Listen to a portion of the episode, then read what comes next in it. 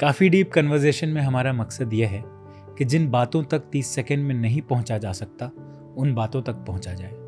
जिन लोगों तक 30 सेकंड में नहीं पहुँचा जा सकता, उन लोगों तक पहुँचा जाए।